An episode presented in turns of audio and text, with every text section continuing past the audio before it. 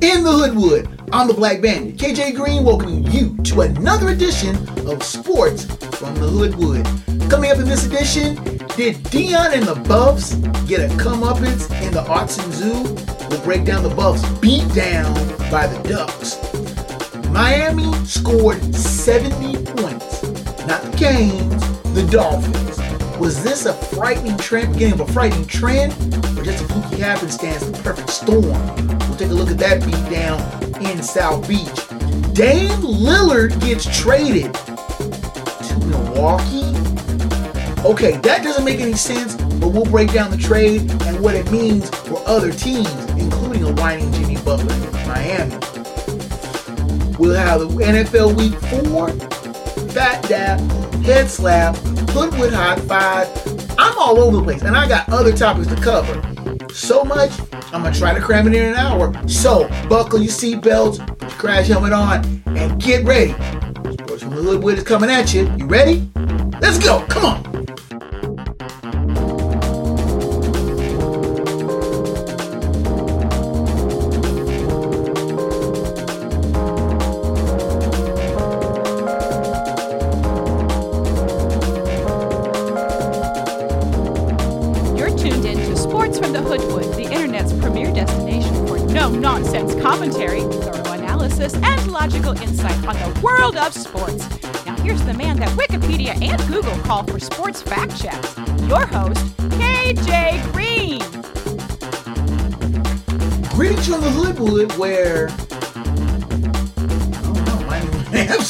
Again. I'm not sure. Considering that beat down in South Beach, I don't know what's going on.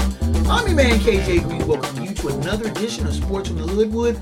We'll talk about what Mi- Miami did to Denver in a little bit, but we need to cover a whole bunch of topics and a whole bunch of stuff. So pay attention because things are going to be moving fast. If you want to send me an email, can drop drop me a line at kjgreen at sportsfromthehoodwood.com. I respond back. If you're watching on YouTube, greetings. If you're listening to our podcast, hey, I'm glad you're along for the ride. I'll detail all the ways that you can get a hold of the Hoodwood later in the show. Let's get started with, and everybody was like, oh, you know, it's bound to happen. It's bound to happen. I hate listening to these supposed experts and wonks that think they know so much and were openly predicting that sooner or later the Buffalo's going to get run over. They're going to run across a good team. It happens. Now, I'm not a big Colorado fan. I'm not one of those that jumped on the whole, oh, you know, black folks got to jump on um, with Deion because, you know, he's doing this and that. Deion's a good coach. I will take nothing away from him. He motivates these kids. They are down with what he is saying. He is connecting with them. And the Buffalo started out 3 0. It's one small problem. They had to go to the Autzen Zoo. Oregon's never a fun place to play, period. And you giving a team motivation. You the hot team, everybody wants to take you down. You're everybody's I don't know, you want to say white buffalo or white elephant or prize bull or whatever you want to call it, your target. And the buffalo's target was getting bigger and bigger and bigger. And their ranking going up and up and up. For somebody that only won one game last year, this is heady stuff. So you're facing a team like Oregon. And Oregon, their coach Dan Lanning, thought they were being disrespected, saying that they, they're fighting for wins, they're fighting for clicks. You know, throwing a bunch of shade at Colorado to mo- motivate his team, that's his thing. I didn't think that much of it. You got a better team, line it up, kick the other team's butt, and, and, and be done with it. Oregon was motivated. Did Colorado come out flat? Maybe. Did they just get beat by a better team? I think that was that was more the case. Shedeur Sanders was running for his life pretty much the entire game. Oregon just throttled Colorado by the score of 42 to, to 6. That game wasn't close. It wasn't really competitive. Now, a lot of rumors have been circulating that other coaches were scouting Colorado as well, sending Oregon coach Dan Lanning some info and planning to stop Colorado. Now, if that's the case, shame on Lanning for not eh, being coach enough to be able to coach his kids up enough to be able to beat Colorado. I like Deion, and I like his bold approach to coaching. The kids are relating to them, to him, and the and, and buying into what he's saying. Now, is he going to stay in Colorado for the long term? That's anybody's guess. I'm thinking he's going to jump to Florida State or some other ACC or SEC team once his kids leave. But right now, the whole narrative about oh, Deion Sanders is, you know, is a standard bearer for black coaches. There are other black coaches at prominent schools that are winning and have done it with a lot less fanfare. I'm not taking anything away from Deion Sanders, not in the least. I'm just not buying in the whole hype thing that is going on with him. I mean, yes, Deion Sanders has always been a flashy persona. He has been that way for better than 30 years. I mean, I can go all the way back to when he played at Florida State. And he created, by his own admission, the whole primetime persona. It was something he created to hype himself up, to make himself more visible. And it worked. The media it, ate it up. When he played in college, he was a great self promoter. When he got to the pros, okay, people was like, oh, he's gonna be in Atlanta. It's gonna be a little bit more. This was before Atlanta was the ATL. Atlanta was kind of a little bit of kind of a cow town, at least for football anyway. But Deion brought his persona to the Falcons, made them fairly legitimate. Too legit to quit. See what I did there? But anyway, he got him to the help guide him to the playoffs. They were a legitimately good team for a little bit. Then he jumped to San Francisco, won a Super Bowl out by the Bay. Jumped to the Cowboys, won a Super Bowl with, with the Cowboys. Everywhere Deion went, it was a media show. It was a lot of hype. And for the first 10 years of his career, that's all it was. That's all you saw. Not saying that Deion Sanders couldn't play. He played, played very well. When Deion Sanders finally retired in the early aughts, and a lot of people was like, okay, his whole thing is gonna fade away. But he built up enough coaching regimen, coaching in high school. Jackson State took a chance on him, and all of a sudden, boom, he's coaching and coaching well. And the kids bought into his I almost call it shtick. But after three games of Colorado, with the media hype of what it is, Oregon chin shake Colorado. And I'm not saying that it was comeuppance, but it does show that Deion Sanders has a long way to go before his coaching acumen gets, you know, the kind of respect and many people think you got to prove it more than once. You got to do it. Okay, that's nice. You've won. You got to do it again. You got to do it again. You got to do it again.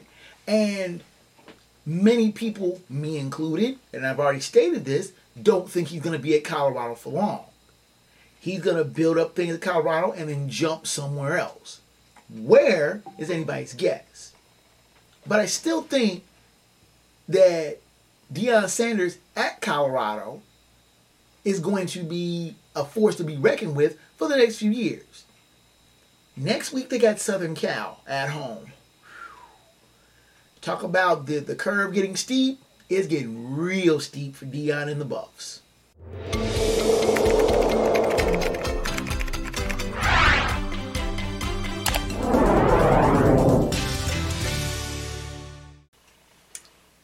Snuffy is making a joke.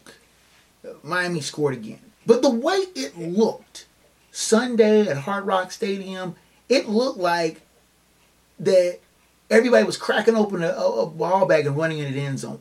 What the Dolphins did to the Broncos bordered on the absolute insane. 70 points, not 17, 70, 7 0. the most points scored by an NFL team since 1966. It the game was just absolutely insane. And think it was close at first. It was 14-7 at the end of the first quarter, but the Dolphins kept scoring and scoring and scoring and scoring. And you were waiting for somebody to either cover up the Broncos and tell the Dolphins, okay, that's enough, stop hitting them. Or for Adrian to go, hit them back. Because the way the game just seemed to progress was like, bam, another score, bam, another score, bam. And the the Dolphins were scoring at will. And the Broncos, I refuse to call them Denver because there's no D. There was no D in Denver, so I'm just gonna call them Enver. Enver just could not stop. And to think, the Dolphins did this without Jalen Waddle. He was still in concussion protocol. So the the Dolphins just split up the, the runs between Raheem Mostert and De'Von Achane, who was off the chain. 18 carries, 203 yards, and two touchdowns, including an absolutely mind-bending 67-yard run that capped the score at 70. 70 points makes no sense. Tua Tagovailoa had an absolute monster game. He did not throw an incompletion until the third quarter. The third quarter, people. Are you get, are you understanding how stupid that score is? You think about it, and I'm gonna post this, post the information because it's escaping my brain how many times an NFL team has scored 60 points. It's only been done in the NFL that a team has scored 70 points three times. 60 is rare. I mean, there's accolades. People are double, doing a double take when a team is scoring 50. This is 70. The Dolphins had 56 points at the beginning of the third, uh, at the beginning of the fourth quarter. They were leading 49 to 13, and still piled on three more touchdowns. And the crowd in Miami was chanting for more. They wanted them to tie the NFL record for most points in an NFL game in all competitions. 73 to nothing was a playoff game. The 72-41 was in a regular season game in, no, in November 1966. But at least Washington scored 41 points and made the game fairly competitive. The Enver just could not stop the Dolphins. They ran on them. They threw on them. And like I said, Tyreek Hill, who had nine catches for 157 yards, was brilliant. But you had somebody named Robbie Chosen, who, who had a 68 yard touchdown. Mostert had, had, had a receiving touchdown. Uh, uh, it, like I said, De'Von Achane had a pair of, of receiving touchdowns to go along with the two rushing let me break it down for you. The, the, the, the, the Dolphins scored five times in the air. They scored five times on the ground. It was so bad that backup Mike White threw a touchdown pass. It was just ridiculous. And the Enver, one of their touchdowns wasn't even in the offense. Marvin Mims ran a kickback for a touchdown in the fourth. That was Miami's only score in the second half. That was their only touchdown after after Russell Wilson threw a touchdown in the first quarter. This was a complete beatdown.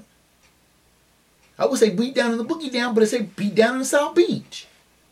This was ridiculous. A pro team should never be able to score 70 points.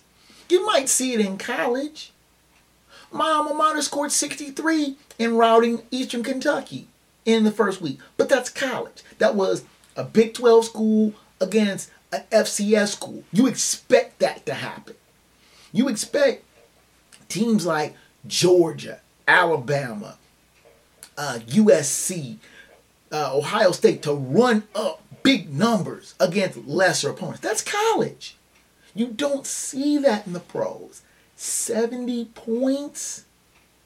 I mean, and, and Russell Wilson is tries like a scout, but he, you know, he threw for 308 yards himself, but he only threw for a touchdown, and was just the, the, the Dolphins were about as close to being perfect as the definition and the combination of Tua Tagovailoa and Mike White, 25 of 28 for 376 yards, five touchdowns, and a perfect passer rating combined. A 158.3. That's Yahtzee. You can't get no better than that in a, in a passer rating. Is it and, and, and what I asked at the top of the show was this a fluky happenstance, which I think it was, or a dangerous trend? Because Miami's offense has played at a frighteningly high, fast level for the first three weeks of the season. Tua Tagovailoa is getting it. And I have said, said it, I said it last year, said it the year before. When this kid finally figures it out, oh boy, it's going to make life miserable for defenses. And giving him two premier wideouts in Tyreek Hill and Jalen Waddle, and Waddle didn't even play. He had was in concussion protocol. He didn't even play against the, the Broncos. They'd have hung 80 on them if he had played. And then Raheem Mostert, great running back, but you're adding that kid Achane in it too? Please. The, the, somebody better check Miami and check them quick. Now, if they can do something like that against a real D in Buffalo, and we'll look at the game games here in the in the week four previews here coming up. But if they can drop a whole bunch of points against Buffalo, it's gonna be bad news for the rest of the NFL. I'll tell you that. Let's take our first timeout. Come back and look at one of the most intriguing deals in the NBA Dame Lillard is going to, not Miami, to Milwaukee. We detail the trade and what that means for the Bucks and the rest of the NBA going forward. And Major League Baseball braces for a frantic finish. To look at the last weekend of the Major League Baseball regular season, along with a whole bunch of other stuff coming up. Sports from the Hoodwood comes back at you after this. Is today your last day on Earth because you are being deployed to space tomorrow? Have you just turned 18 and you're ready to get out of your parents' house? Has your granddaughter gotten her boyfriend pregnant? Whatever your reason, you need us at GottaGetMarriedNow.com. We specialize in last-minute weddings. Active duty, military veterans and retired discounts are available. Visit us at GottaGetMarriedNow.com.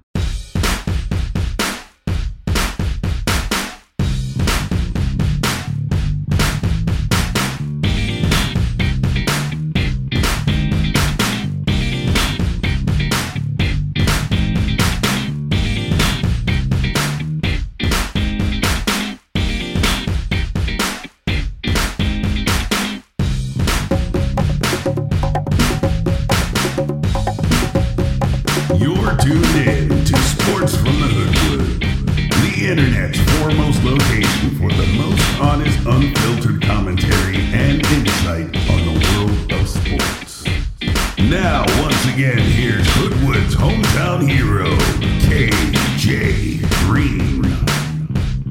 You are back in the Hoodwood. My name is KJ Green, and Snuffy asked the question Dame to the 414? Believe it. The Portland Trailblazers, in some breaking news, came across my desk on Wednesday. Trades the multi All Star from his, you know, the, the team he's always played for, the Portland Trailblazers, to the Milwaukee Bucks. In a three team deal, the Trailblazers are sending Damian Lillard to Milwaukee. Portland will be getting Jrue Holiday and Buck draft choices, uh, pick swaps in 28, 29, and 30. Jusuf Nurkic, uh, Nassir Little, and Keon Johnson will be going from Portland to Phoenix. DeAndre Ayton Toumani Camara will be going from Phoenix to Portland. And Grayson Allen will be going from Milwaukee to Phoenix. This is a monster trade. Lillard had requested a trade from Portland after the Blazers had drafted Scoot Henderson. Now, the premium, or I should say the optimum destination that Lillard wanted to go to was the Miami Heat. Many people thought that Dame would end up in Miami, teaming with Jimmy Butler for a devastating backcourt. But the the numbers were never right. The trade values were never right. A lot of people were saying Tyler Herro and draft choices. A lot of people were saying, you know, a, a, a bunch of different players that were being tossed around here and there. Milwaukee, a lot of people didn't think they were going to be even in the picture because the Bucks didn't have a lot of draft choices to deal. I mean, their first draft choice that would be available to trade would be in four years. Actually, five years, 2028, because they had already traded picks to the Pelicans in next year's draft and in 26. They've already traded first round picks in 25 and 27 to Indiana. Okay, now, now, stay, now stay with me. This, this is really confusing. They did a pick swap for 2028, 29, and 30. The Bucks won't have a first round draft choice until 2031. A future Milwaukee Buck is in the fourth or fifth grade right now. The Bucks are more or less mortgaging what little future they have to try to keep Giannis Antetokounmpo happy and hope that he will sign an extension. He's due for a supermax here in a couple years, an extension to stay in Milwaukee and pretty much stay a Buck for the rest of his career. My youngest, Princess Jazzy, will be five years out of high school by the time the NBA commissioner steps to the podium and says, with the first round selection in the 2031 NBA draft, the Milwaukee Bucks select. Now, the Bucks, I like I said before, they, they obviously did this to please Giannis Antetokounmpo, who had hinted about leaving the Bucks if they didn't keep championship material around him. Now, Dame certainly fits the bill. He scored 32.2 points per game uh, in, in, an abbreviated season. He shut down uh, mid March over some injury, but he did shut down his season. And the Blazers, more or less, are saying, okay, we're going to move on from you. You want, we're going to start over. We're going to rebuild. The, the Blazers have not made the playoffs the last two years. They decided they got a lottery pick and picked up Scoot Henderson. Now, it's not Miami, but it's a bona fide contender. The Bucks, even though they were upset in the first round of the playoffs this previous year, with Lillard on the outside and then Kumpo being the, the hulking presence on the inside, the Bucks went from fourth best odds to win the NBA title to the top. Now, of course, there are teams in Denver and LA and teams out in East and Boston, and of course Miami that might have something to say about that. But right now, the Bucks are all in and could be a dangerous team for the next couple years to uh, uh, to come. And of course, like I said, it allows the Blazers to fully vest in their rebuild with Scoot Henderson. Does this make the Bucks a bona fide contender? I think so going to be interesting, and especially the first time he shows up in Miami, they're probably going to boo him, even though he really didn't have anything to say about it. But the Bucks get Dame and get serious.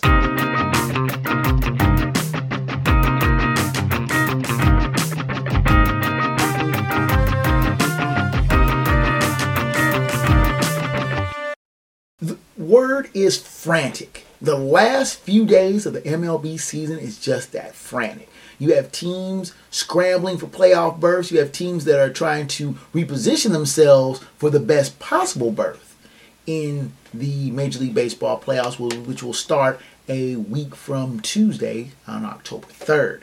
Katie's birthday. I like that. Anyway, there are some teams that have already made reservations for October. The NL divisions have more or less been settled as the Braves, Dodgers, and Brewers have clinched their respective divisions. The Braves and Dodgers have byes to the divisional round, and the, Bra- and the uh, Braves have home field advantage as long as they remain in the playoffs. Now, the Brewers will have home field advantage in the first round, and the wild card round face the number six seed, which could be a mix of a whole bunch of teams. You still have the Marlins, Cubs, Reds, and Diamondbacks all scrambling to try to claim one of those last two spots, wild card spots. The Phillies, already firmly ensconced in the fourth spot, should be able to host a first round playoff uh, seed of their own. Now the AL is a little bit more tricky. Uh, pay attention. This is this is a little bit murky, but it still might make a little bit of sense. The team with the worst division record of all the division late leaders, my beloved Twins, are the only division leader that has clinched. They clinched last week, and they were they the only the team with the only winning record in the sad sack AL Central, but they will host the wild card round, hoping to break that 18 game postseason losing streak that dates back to 2003. Good grief. Now, that's all that's set right now. The Orioles and Rays have clinched playoff berths and are closing in on 100 wins, but one of them will have home, both of them will have home field advantage, uh, but one of them will clinch that number one seed in the AL and get a bye through to the divisionals. Um, the division title is still in play, and that, like I said, that bye to the divisionals in the East. So those two teams are within two games of one another and could very both well likely have 100 wins. The Rangers lead the AL West as of 27th of September and are trying to pull away to get that by themselves, but they have Astros and Mariners still very much in contention. And don't overlook the Blue Jays. Blue Jays are closing in fast on 90 wins and a playoff berth of their own. Now, the uh, Twins Orioles and Rays have already clinched. They are going to be playoff bound, and the the Twins are going to have home field advantage as a division winner, and will face a number six seed, which could be either Toronto, uh, Seattle, or Houston. Texas looks like they may be able to pull away and get that number two seed and have a bye through to the divisions. And of course, the AL East is still very much in play both the uh, Orioles and Rays have made the playoffs, but that division has not been clinched. Final frantic week in Major League Baseball. This is the best time of the year, and we haven't even started talking about the playoffs and actually the matchups in the playoffs. Buckle your seatbelt. It's going to be a wild ride. Your seatbelt better already buckle because you're in the, in the hoodwood. That's neither here nor there. Let's take another timeout. Come back with the NFL Week 4 I gotta get better with my picks. I'm, st- I'm stuck in the middle of this mediocrity at 509 and 7 everything. I need a really solid week of picks. I'm gonna try to get a whole bunch of them in a row for this fourth week. Sports from the Hoodwood comes back at you after this.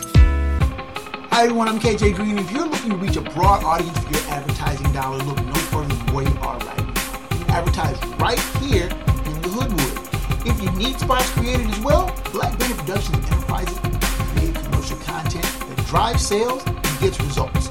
Send your inquiries to ads at blackbanditproductions.com.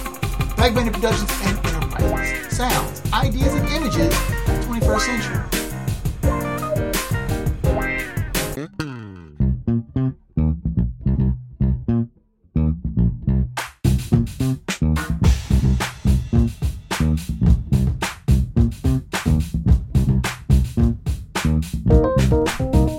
You are tuned in to Sports from the Hoodwood, the internet's foremost location for opinion, analysis, and insight on the world of sports. Here now is the man banned from sports trivia contests in 38 states and four Canadian provinces, and not to mention Guam. Your host, KJ Green. You're back in the Hoodwood. My name's KJ Green, and let's take a look at the NFL Week 4 picks. And week three in review, I went nine and seven. But there are weeks that just seem to make no sense. I mean, start off good with the Niners beating the Giants as expected. And of course, I have next week's Thursday pick at the tail end. But other than that, most of the picks went sideways. I mean, I, I, I can't get my upset to fall right. I haven't hit one yet. And the Cardinals beat the Cowboys. And something told me just go with the safe pick, Chiefs over the Bears. That would be safe. But no, I had to pick a lock of the week on the road. I should know better than pick locks on the other week on the road. So, with an endeavor of trying to do better, for your review, perusal, inspection, and scrutiny, here are the NFL Week 4 picks with odds being provided by ESPN for comparison and entertainment purposes only. I say that because if you bet the Lions and lose, don't call me. I have no money. Check is already spent before it hits the bank good. So, let's start out with the games of Sunday, October 1st. This is a Fox doubleheader weekend. Check your local listings four times and games being played in your area. Of course, you can always consult the 506sports.com website. They have an excellent coverage map of games in your area, and all times are Eastern Daylight Time. But our first game isn't even in the Eastern Daylight Time zone. It's in Greenwich Meridian Time. So that means it'll be about 1.30 when they play. In Merry Old England, they have the International Series kicking off. And the Jacksonville Jaguars again will play in London. They actually are playing two games this year in London. Uh, the first game they will be playing against will be the Atlanta Falcons. They are two and one, taking on the one and two Jaguars at Wembley Stadium in London, England. 9:30 a.m. kickoff. Note the time. Game being played on ESPN Plus. They are also going to animate the game fully with Toy Story. I don't know how they're going to do that. I don't think I'm going to get up early enough to watch that. I might check that out a little bit, but it's going to be an interesting experience nonetheless. The Jaguars are three-point favorites. Last week, the Falcons lost to the Lions 20 to 6, while the Jaguars lost to the Texans 37 to 17. Fast fact is, Falcons have won four in a row in the series, all of them being decided by at least six points. Now, the Falcons found that life outside the ATL is a little tougher as they were worn down in Detroit. The Jags, meanwhile, continue to play the Jekyll and Hyde role in a galling beatdown handed to them by the lowly Texans. Go figure that one. The first of these international games see these pair of hard to figure teams in the Jags annual jaunt across the pond. Falcons are a decent team, but for some reason, I think that it's about time for the Jags to start getting their mind right. I think they win fairly easy. The pick here is Jacksonville. Next on the docket, we have the 3 and 0 Dolphins taking on the 2 and 1 Bills at Highmark Stadium in Orchard Park, New York. 1 p.m. kickoff on CBS. The Bills are two and a half point favorites.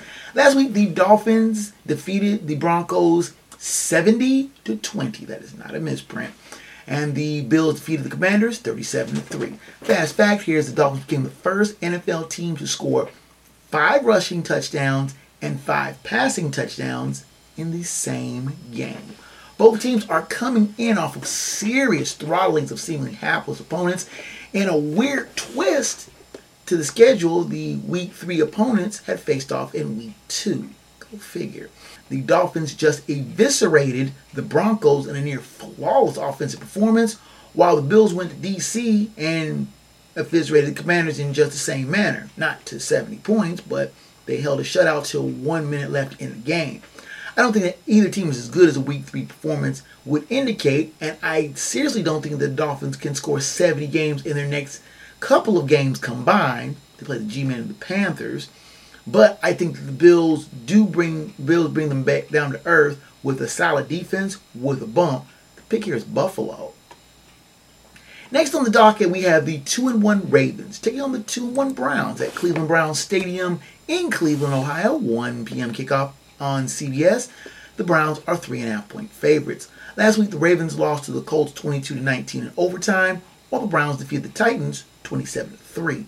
Fast fact here is the Browns have allowed an NFL best 21 first downs, half as many as the next team has allowed.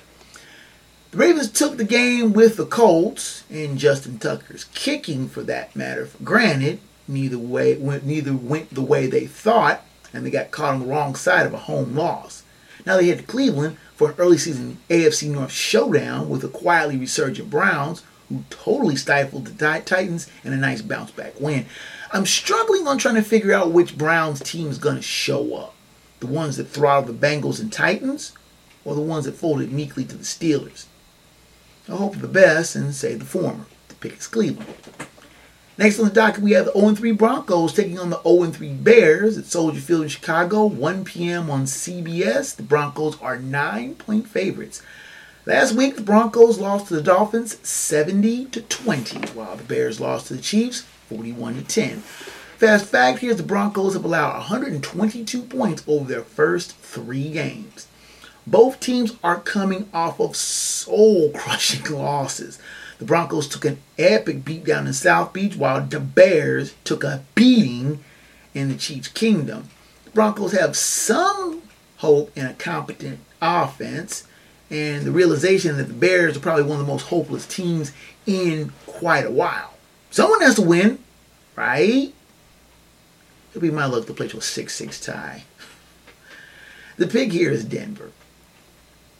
Next on the docket, we have the 1 and 2 Bengals taking on the 1 and 2 Titans at Nissan Stadium in Nashville. 1 p.m. kickoff on Fox. Bengals are 2.5 point favorites. Last week, the Bengals defeated the Rams 19 16 while the Titans lost to the Browns 27 to 3.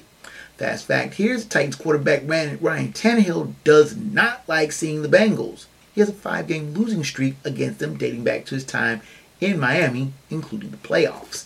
Now, the Bengals may have saved their season with a grimy but satisfying home win on Monday night. They head south face a reeling Titan squad that got clocked in Cleveland and is fast running out of answers about their anemic, inconsistent offense. I'm still not fully trusting Joe Burrow and the offensive output of the Bengals. But as long as they keep Burrow clean and upright in the pocket, he is a force. And the Bengals offense will coalesce into a high powered offense as they've seen in recent times. The Titans will have their hands full with the suddenly rowdy Bengals defense that will not worry about their passing game will try to limit the damage that Derrick Henry can do.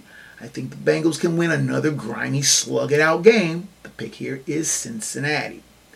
Next on the docket, we have the 2 1 Commanders taking on the 3 0 Eagles at Lincoln Financial Field in Philadelphia. 1 p.m. kickoff on Fox. The Eagles are 8 point favorites. Last week, the Eagles defeated the Buccaneers 25 to 11, while the Commanders lost to the Bills 37 to 3. Fast fact here is that this is the Commanders' first visit to Philly since new owner Josh Harris acquired the club. Harris owns the Philadelphia 76ers of the NBA. The Commanders got poleaxed at home and had the unenviable task of facing another rough and ready offense in the Eagles, who looked bored as they toyed with the Buccaneers in the early Monday Nighter. Sam Howell looks all sorts of lost trying to pilot the Commanders' offense, and the Commanders' defense, for their part, is badly regressing. This game won't be pretty. The pick here is Philadelphia.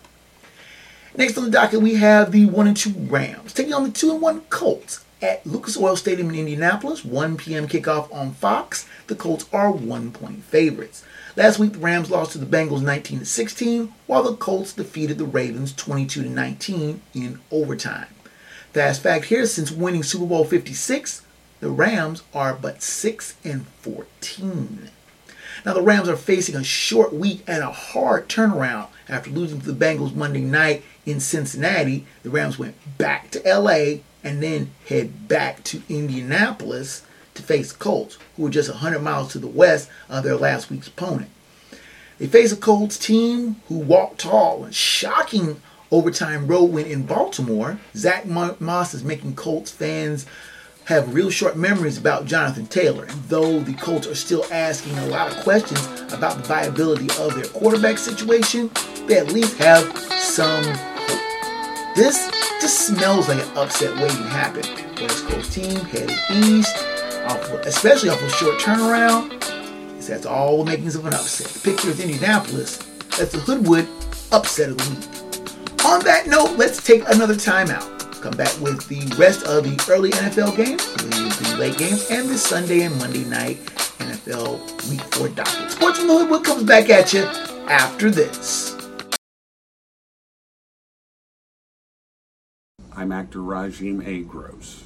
Some of the studios would like to scan our images and only pay us for one day's worth of work and be able to use our likenesses, our voices, our mannerisms as computer generated characters, not only in the movie that we might be filming in, but in all future films as well.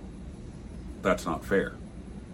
And I thank the SAG board members that are fighting for my rights as an actor to work on a union film.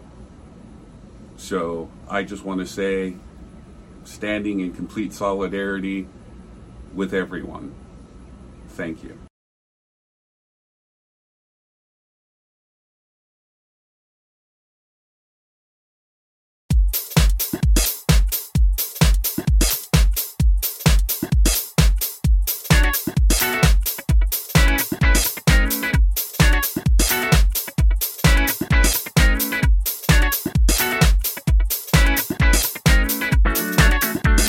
Tuned in to Sports from the Hoodwood, the internet's foremost location for the most honest insight, thorough analysis, and unfiltered opinion on the world of sports. Now, once again, here's the man of the hour, After Hours, your host, KJ Green.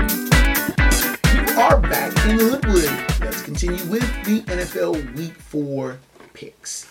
Next on the docket, we have the 2 and 1 Steelers taking on the 1 and 2 Texans at NRG Stadium in Houston. 1 p.m. kickoff on CBS. Steelers are three point favorites. Last week, the Steelers defeated the Raiders 23 to 18, while the Texans defeated the Jaguars 37 to 17.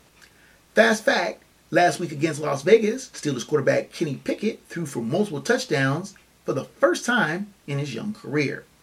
Now, the Steelers grinded out a primetime win against the Raiders and head to Texas to face a team that dealt out a stunning beatdown on the road.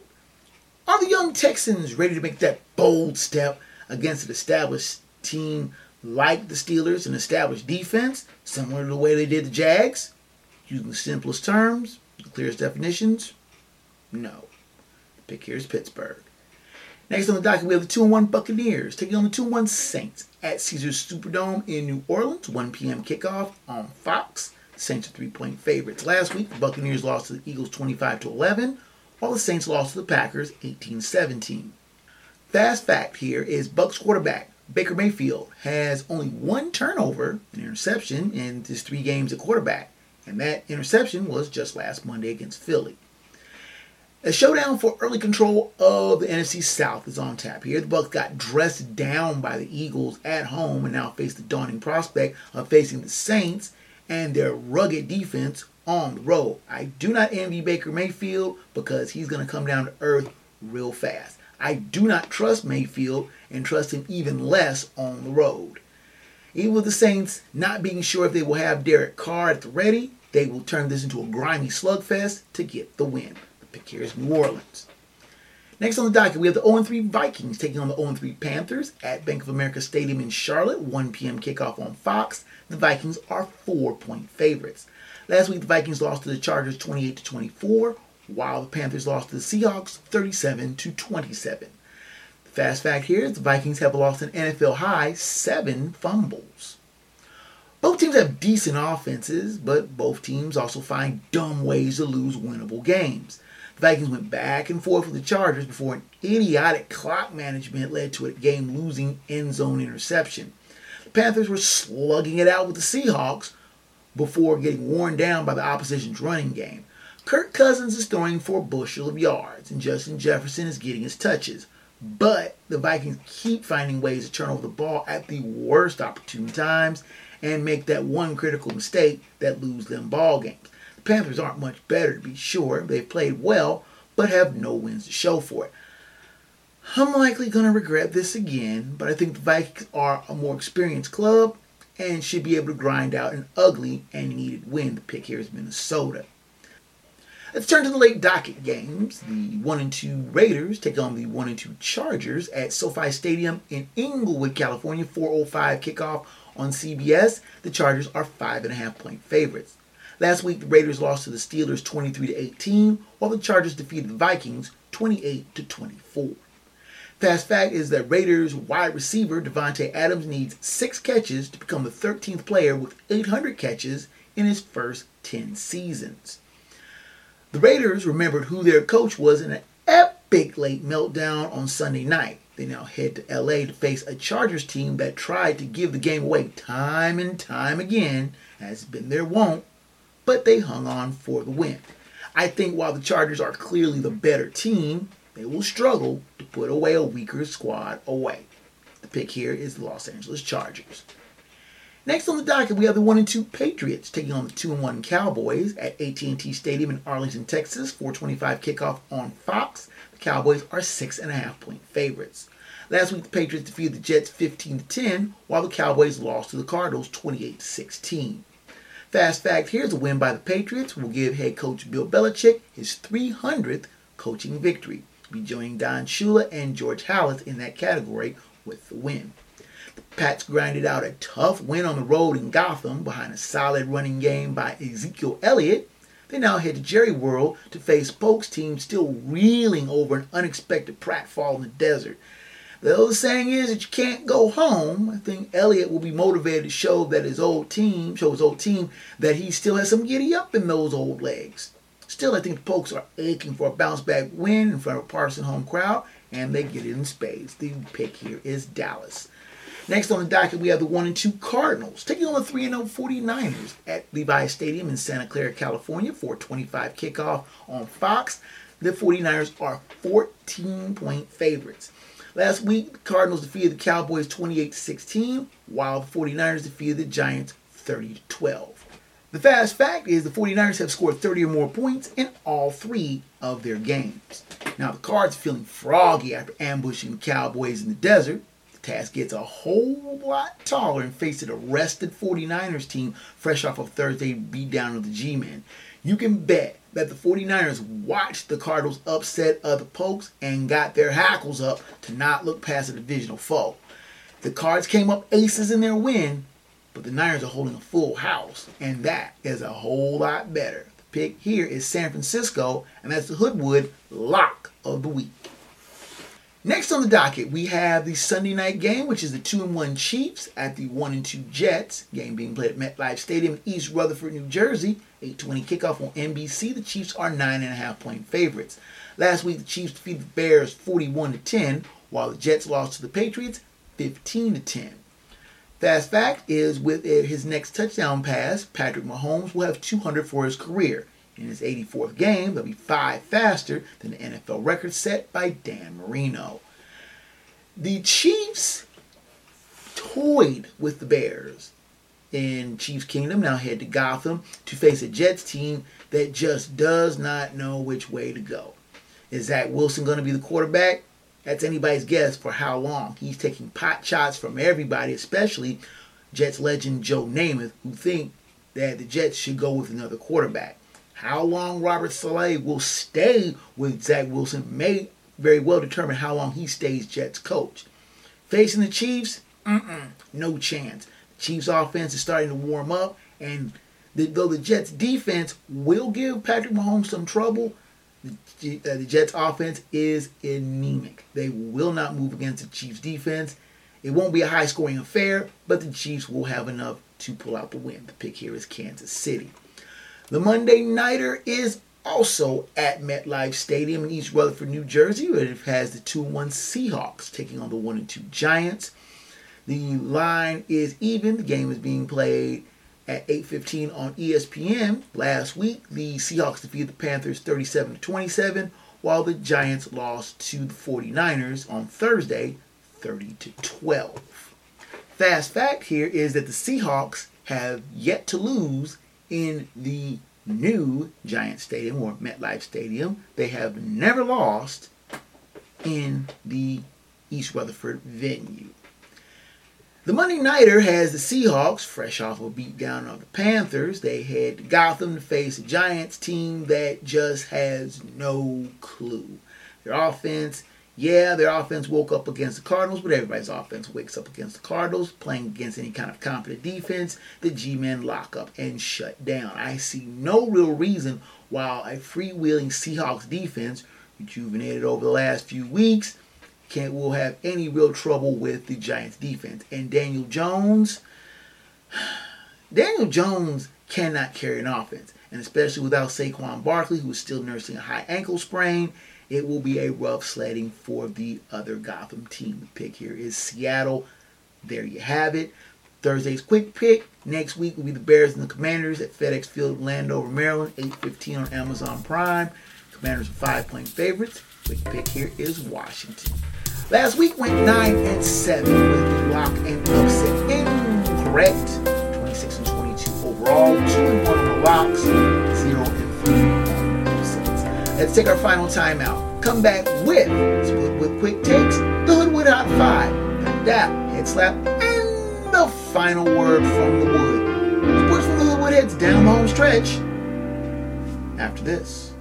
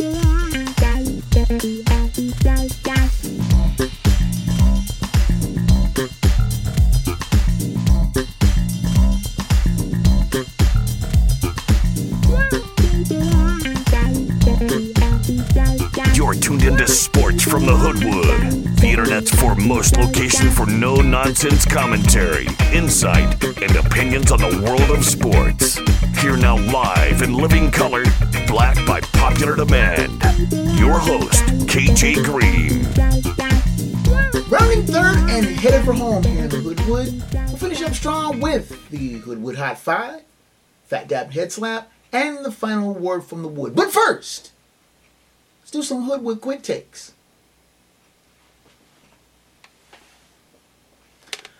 Before we get in the Hoodwood Hot Five, which is going to be detailing the top five college football teams as chosen by me, let's throw a few quick takes out there, things that I've seen, and I just can't help but comment on. Tra- Taylor Swift is dating Travis Kelce. Does anyone in the hood would care? I, I know I don't.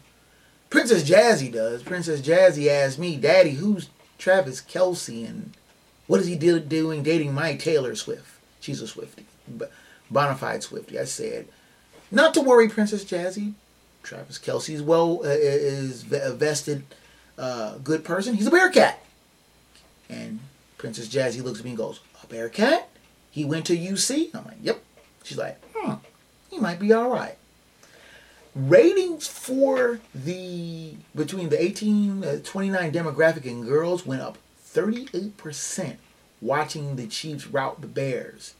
Taylor Swift being visible in uh, Travis Kelce's uh, parent, his mother's private box. Th- th- This is just gonna get really ridiculous after the after a while. Though I did like the the uh, quote Andy Reid had saying quote I set them up. Andy Reid always has the best one-liners. I have a question for you. Why does Terry Bradshaw continue to say the most ignorant stuff? Why is this man even on TV anymore? He hasn't played in 40 years. He referred to Brandon Staley saying, quote, I wouldn't let Staley coach my team. You're not a coach. You're not an owner. Shut up. Now, while Jimmy Johnson, and a great coach in his own right, was very critical of Staley's play calling last week in the Chargers Vikings game, they, made some real, real puzzling calls down the stretch, nearly lost that game. Bradshaw can barely put a sentence together. You listen to him read highlights, it's painful. And he can he barely can uh, uh, put a sentence together his own, much less be critical of anything. And he doesn't rock the flat cap as nearly as cool as I do. I'm not defending Brandon Staley to be sure, He's made quite a few puzzling calls in his tenure, but I've grown very weary of Terry Bradshaw. Like I said, he hasn't played the game in 40 years, and he's sounding more like the cranky old man, shut up, you damn kids, than supposed to be some football expert. I don't know. Staying with football, why is Carson Wentz begging the Jets for a shot? Why is Colin Kaepernick asking for a job? Why is Robert Saleh of the Jets bound and determined to go down with Zach Wilson as his quarterback? I don't understand. Now, I had hyped up the WNBA semifinals, and the Aces look like they're good to go to get to the finals. They're like they're they're up 2-0 in their semifinal. But the Connecticut Sun made me look like an idiot. I hyped up the Liberty as WNBA Finals material, and they boo boo against the Suns in Brooklyn. What's up with that? Now they even the series. By the time this show gets to air, the Liberty may have righted the ship. But come on, losing the game at home, the first game, now you're trying to fight back from from a deficit. It just doesn't work. Anyway, without much further ado, no, we're not going to the final word from the wood. Not yet. Let's go to the Hoodwood Hot Five.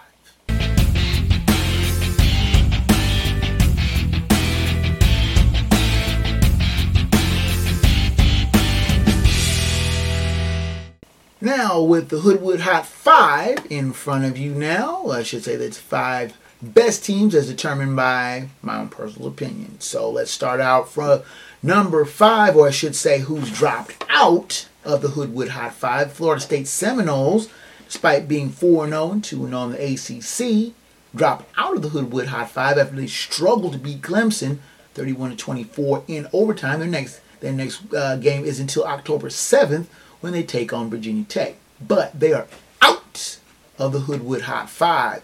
Returning to the Hoodwood Hot Five, shut up, Buck fan. I don't want to hear it anymore. Yes, I'll put the team back in the Hoodwood Hot Five after going to South Bend and beating Notre Dame. Okay, are you happy? Fine. 4 0 Bucks, 1 0 in the Big Ten. Last week were not ranked in the Hoodwood Hot Five, but they are now. They're number five. They defeated Notre Dame 17 14 they're on a bye next week. Their next game is against Maryland on October 7th. Number 14 is the 4 0 USC Trojans. They're 2 0 in the Pac 12. Last week they defeated Arizona State 42 28. Their next game is at Colorado. Interesting game for the Buffs. Our number three team in the Hoodwood Hot 5 is Texas Longhorns. They are 4 0 overall, 1 0 in the Big 12. Last week they were number 4. They defeated Baylor 38 6. Their next game is against Kansas.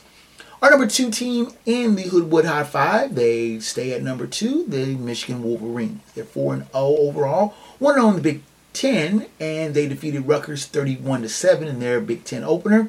Their next game is at Nebraska this Saturday. And staying at number one for the what fourth, fifth consecutive week, the Georgia Bulldogs, who have been at number one pretty much in every one of these polls.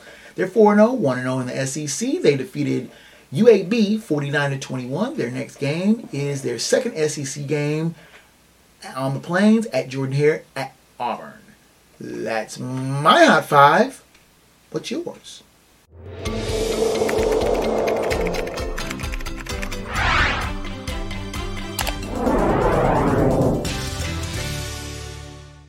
And now let's look at the Phat Dap and Head Slap of the Week. The Phat Dap goes to the insane line of one Race Heitman of Williamsburg, Iowa.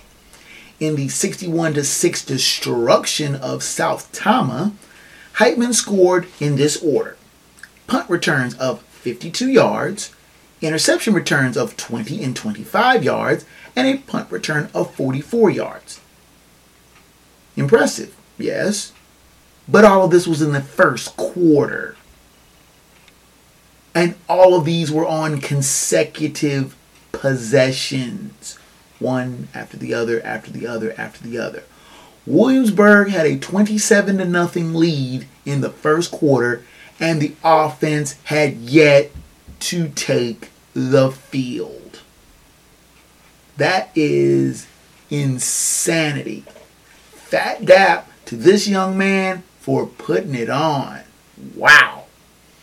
Now, our head slap of the week, and it pains me to say this, is to Minnesota Vikings coach Kevin O'Connell, who decided he wanted to take shots at the Minnesota Vikings home crowd at US Bank Stadium for being too loud. Let me let me let me explain this to you. The the Vikings were losing to the Chargers 28 to 24 last week and were uh, inside the Chargers 10 yard line. They were out of timeouts. Kirk Cousins was trying to run a hurry up offense. He could not hear Kevin O'Connell in his headset. Quarterbacks have have uh, speakers in their headsets in their helmets that they can get direct calls from the coach. Now the the, the uh, headset turns off at a certain time, so the uh, coach can't just be directing traffic like "watch out behind you" or something like that. This is like pre-snap. For some reason, Kirk Cousins could not understand what Kevin O'Connell was saying and decided he was going to call his own plays. Now, remember that the Vikings had no timeouts and the Vikings were needing to get into the end zone to take the lead. Instead, Cousins called his own play, tried to force the ball to tight end TJ Hockenson. The ball was intercepted and the Vikings lost. O'Connell said that he couldn't communicate with Cousins. Cousins said the crowd was too loud. Now, the crowd was cheering after getting a first down. That was getting them close to the end zone and possibly pulling out their first win of the season, which they did not do.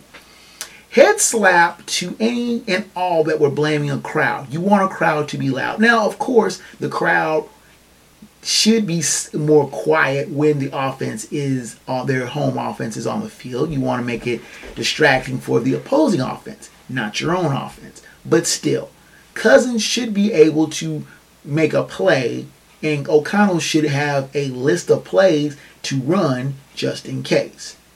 But of course, I'm not that big of a fan of Kirk Cousins, and I will be highly critical of his play anyway. So, without much further ado, let's go to the final word from the wood.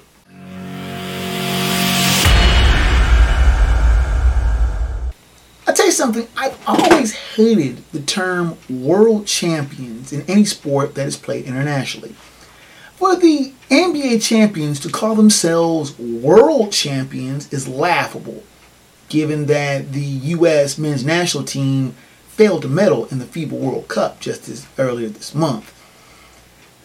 The World Series is just the winner of the Major League Baseball regular season and playoff tournament. Now, granted, there are other teams in um, other countries that play baseball. There was the drama of the finale of the World Baseball Classic back in the spring with Shohei Ohtani striking out Angels teammate Mike Trout to clinch the championship. I have long proposed that the champions of respective leagues, whether it's MLB, NBA, NHL, or MLS, be thrown into an elimination tournament to see that if they are really are world champions. To see Luca and the Nuggets go up against a strong Spanish champion uh, would be must see TV. To see the Astros face off against the Central League champions of Japan or the Korean League champions would be intriguing. We all know that the strongest MLS team would get dusted against the winner of the UEFA Champions League. I wager they wouldn't even get out of the group stage. And a showdown between an NHL champ and a Russian team or Russian champion would rival Miracle on Ice for eyes on the screen. Now you notice I didn't mention the NFL you know, not too many other countries play, as my day job boss calls it, American football, while people around the world watch the curiosity that is truly the American game. Few outside the United States play it. I doubt that the Grey Cup champion of Canada would be interested in any kind of game against any NFL team, much less Kansas City Chiefs. To be perfectly honest, the NFL is the only champion that could likely call itself world champion, probably because of the dearth of other countries playing it. Other sports have legitimate beef. What makes America think that their champion is the world champion or the best in the world? The notion that the American champion is naturally the best is the worst kind of jingoism. And the funny thing is, is when the U.S. is beaten in any kind of sport, the opponent celebrates like they've won the highest of awards. It comes basically down to this: the U.S. is just another member of the world. Can can they consider themselves world champions? Not unless they beat a field of like-minded champions in their own sport. Well, of course, with the exception of the NFL, Kansas City Chiefs could legitimately call themselves world champions. And that is the final word from the wood.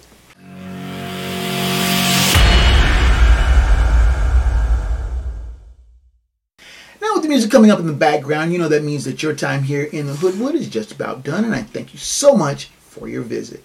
Now, you can send me email. The show's email is at kjgreen at sportsfromhoodwood.com. You can send me emails regarding show topics, both past and future, questions, comments on the show, both praise and criticism.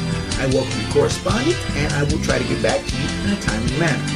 Now, the show's website is sportsfromhoodwood.com. A back catalog of the show dating back 11 years in both audio and video forms. So you can check that out if there are any shows that you may have missed. You can join the debate and conversation on the Sports from the page on Facebook. It also has video podcast simulcast, as well as other topics, funny stuff I find on the web, plenty of great sports debate, and lots more. I post often there and, reply, and reply to member posts. Now the video versions are on YouTube. Please hit that subscribe and smash those like buttons for more great content. The link to the podcast is on the show's X feed. We are moving to tribal here very soon. That is at Hoodwood Sports. It has a lot of other interesting stuff you can find there. You can send me correspondence, and I do correspond there as well. Audio version of the show is on Spotify, Amazon Music, Pandora, Google Podcasts, iTunes from Apple, and a host of other fine podcast platforms and providers. If the Hoodwood is not on your favorite, ask for it drop me a line and I will see what I can do to get on your favorite provider. As always, special thanks to Rage Pictures for their uh, production assistance and website development. So that's it from the Hoodwood, ladies and gentlemen, boys and girls. Until next time, from the Hoodwood, fellow sports fans, I'm KJ Green, 30. Sports from the Hoodwood Is a Black Bandit Productions and Enterprises presentation. of a 551 audio and films production.